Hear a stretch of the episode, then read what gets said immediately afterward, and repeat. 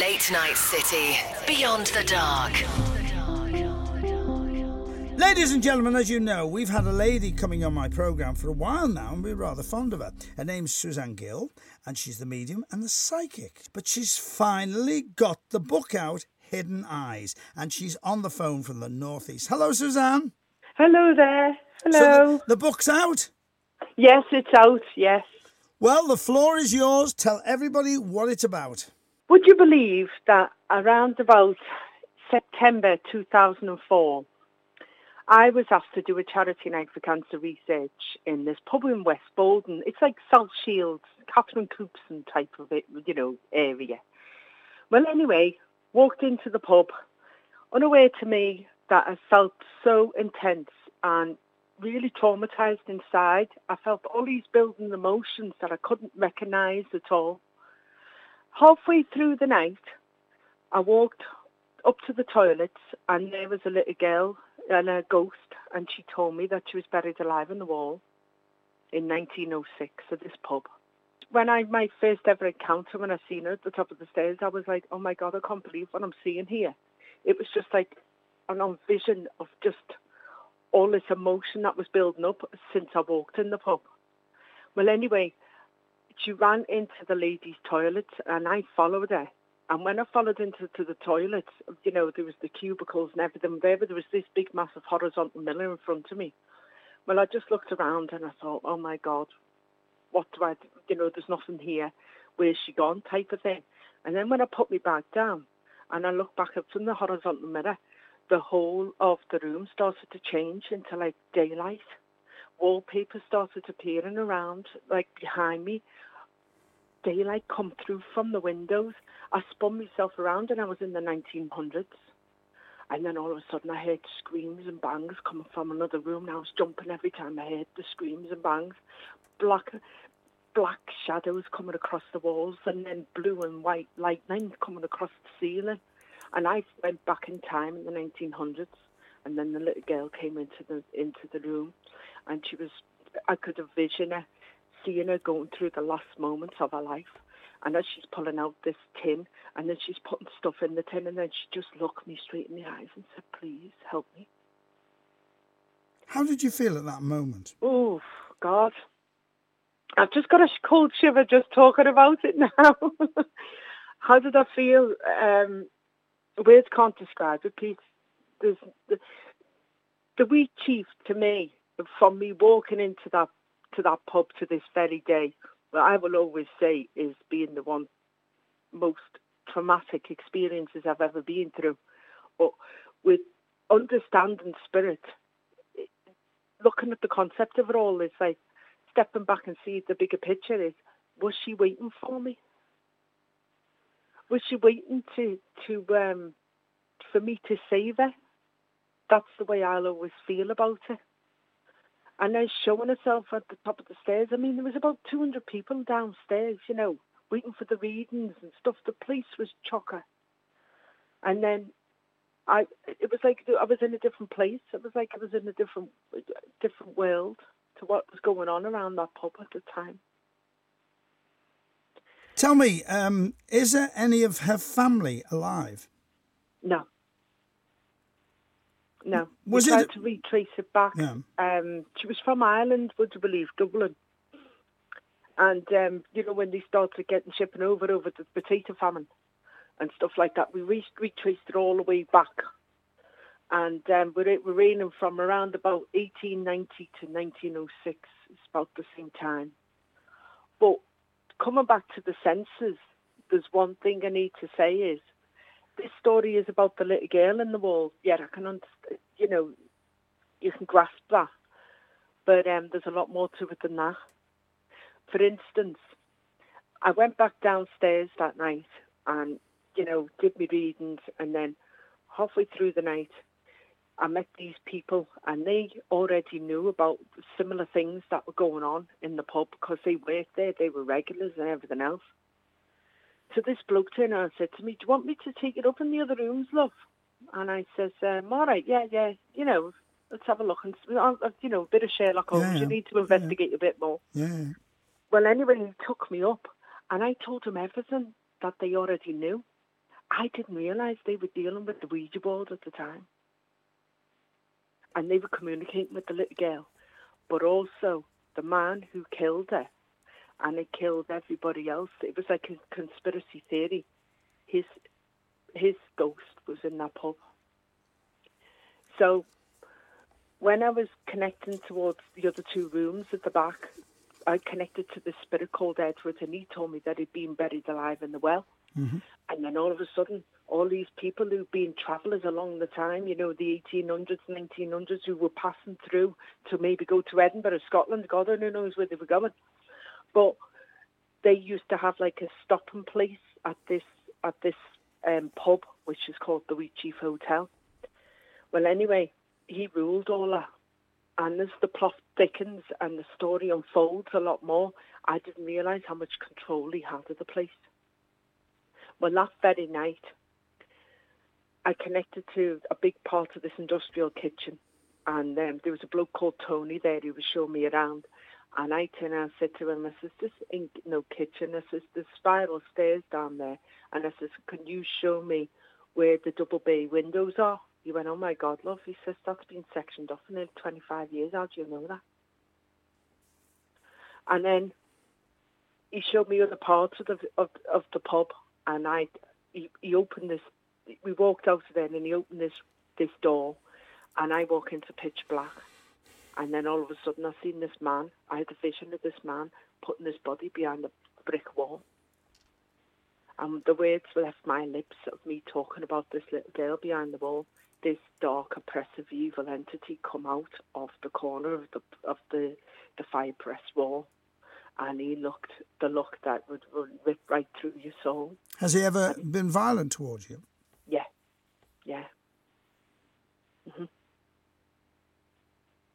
Does that not scare you? At the time, I I knew I had to face him, but at the time I couldn't understand why, because I'm trying to rescue a little girl who's trapped mm-hmm. soul that was in the pub. That's the first initial contact that I got.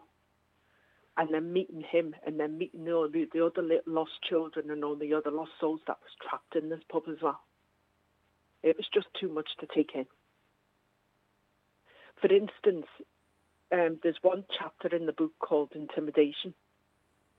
And it's the story unfolds and we, we can make a connection. Well, I go back one night and um, I'm in the lounge on my own, and to get one of the, the helpers called Sam in the book, and she goes and gets like something out the car, and then she comes in, and all of a sudden I felt this pressure on my back, like somebody was leaning on my back. And I turned around, there was a bloke there with like, yeah, really muscular bloke. You know, he was all dressed up and he was saying, I'm on a date. I says, oh, yeah. I says, well, do you mind going standing somewhere else? He went, no, do I intimidate you? And Peter, honestly, he came out of nowhere.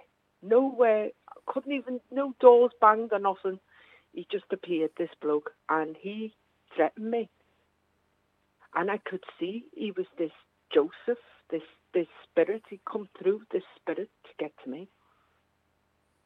And Sam witnessed it as well. And there were certain things that happened as well. Um, I had to fight him on the Ouija board. I never went on the Ouija board. I don't believe in things like this. But I had to get every team member that was witnessing what was going on in this pub. I had to get them on the board so I can drown his energy out and drown him down, and then try and see if there's any way that you. Cause he was walking around like King Kong. You know, he ruled the show. You know what I mean? He, he was. He, he used to just bounce me across the room. Not a problem. Pin me up against the wall and and, and lift me elevating in the air. Not a problem.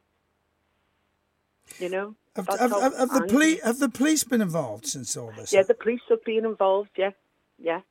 I left it to the owner's hands about the police, and um, the press got involved in it as well. The press took a big chunk out of it, out of the story. But what the police turned around and said was, at this precise time, which they told Dave more than they told myself, is that they were they were looking into it. So they took it to their um, Centre of Life, which mm-hmm. is in Newcastle, yeah.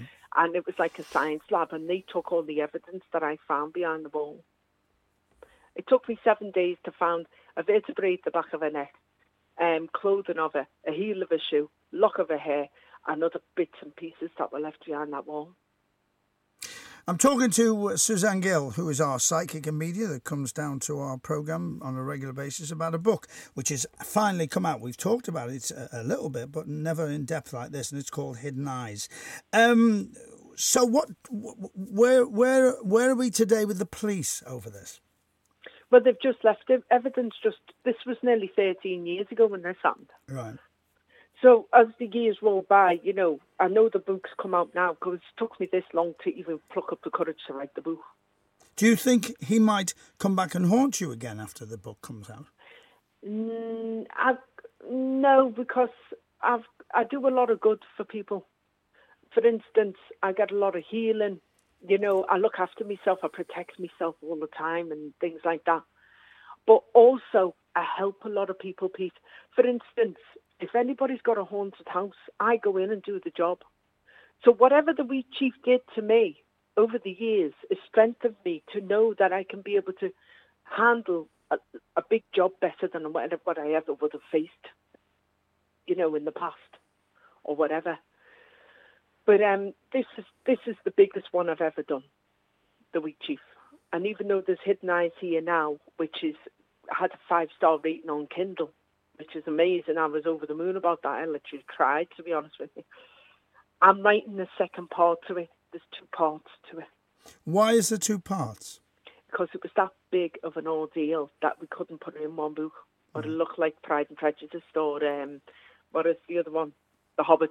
so how does the first book leave it before you go to the second one? Um, the first book leaves it where I had to get a second opinion on the whole aspect of it.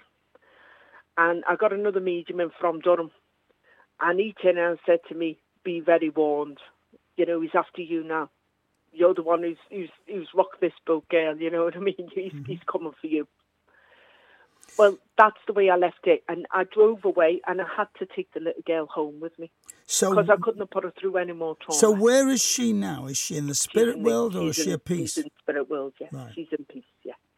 Has yeah. she gone over to the other side now? Yes, she has. So she will not contact you again because she's on the other side? Or will she? yeah, she? she will. She pops in now and again. Like when I was writing the book last September, I was really in the thick of it, and I looked up, and uh, I was in the dining room, and I looked up, and there she was, just standing there saying, "I'm better now." You see, he blindfolded her and buried her alive in the pub.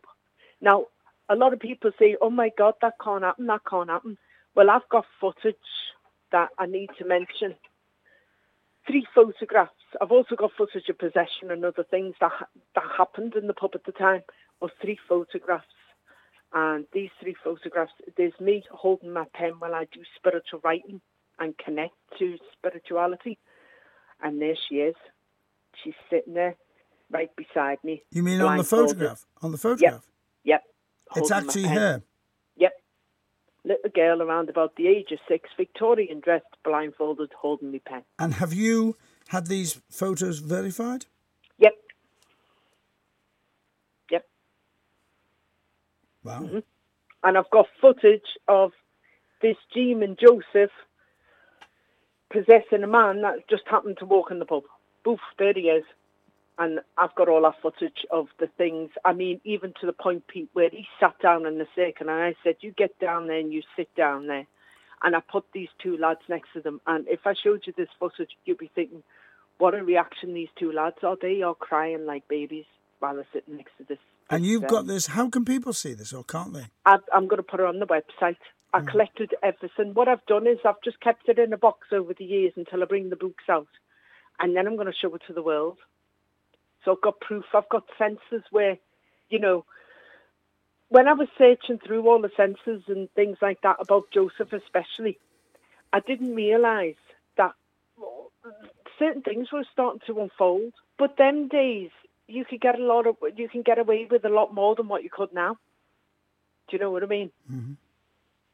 And I just feel that he had a big hold of this this little village in Boldon, and it's not like um, we're in Newcastle, you know, they're all little pith villages, which you know, you, and they all circulate around one village, and that's it. You know, they're all not like fishwives, but not like Liverpool, where Liverpool's bigger, bigger towns and bigger places. These aren't, and this Boldon, you can still see that to this very day. Suzanne, do you think that because of what's happened and this mm. little girl and the whole story, do you think that other people or have other people who've been killed contacted you because they see as a, you as an outlet? Could be, yeah, yeah. But nobody has since. No. I mean, I've still got. I'm still in contact with every single person that went through that experience with me Why did he kill her, by the way? because I feel that she leaked out so much information.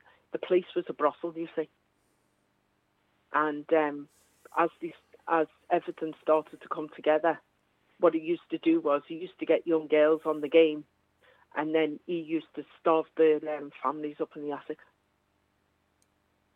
Now, saying that, you'd be thinking, where's the evidence? When we, we were researching through and we got somebody, a scientist, to go up in the attic and take chunks of the wood out, you know, the old beams and that, and then he turned around and says, he, gave it a specific name, I can't remember the name he gave it, but he says, I know, I'll let you know now if there has been human remains on there. I says, how when he burnt it and it started crackling. He says, yeah It started coming out little significant lights, and he says that is the the, the cause of like, you know, either urine or stills or whatever that has been in the wood. But you can see the attic was huge. It's a big pub. You can see where they used to have the fireplace. Suzanne, what do you want people to take from this book when they've read it?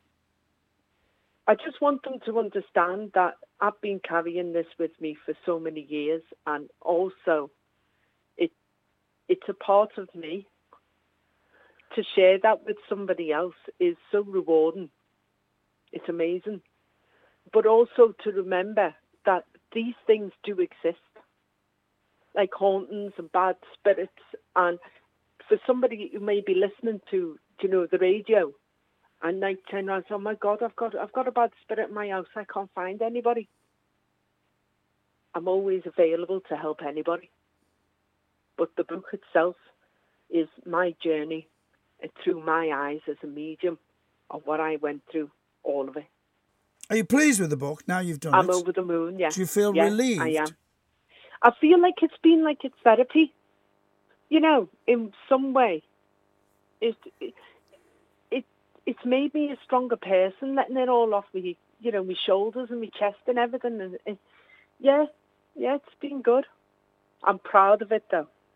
Very proud of it. Where did you get the title from, Hidden Eyes? Well, would you believe this? Um, I was working with this girl doing a reading for her, and I was telling her like I'm doing a book, and she went, oh, "My God, you've got to put a hidden eyes. It will go far if it's that." And I thought, "Oh my, yeah, yeah, that will work. That because she was blindfolded as well. So hidden eyes. Suzanne Gill, Yes. always a pleasure to talk to you. The book is Oh, called it's Hidden lovely. Eyes. Thank you very much for talking to us. Oh, thank you, Pete. Thank you for giving me your time. Lovely talking to you.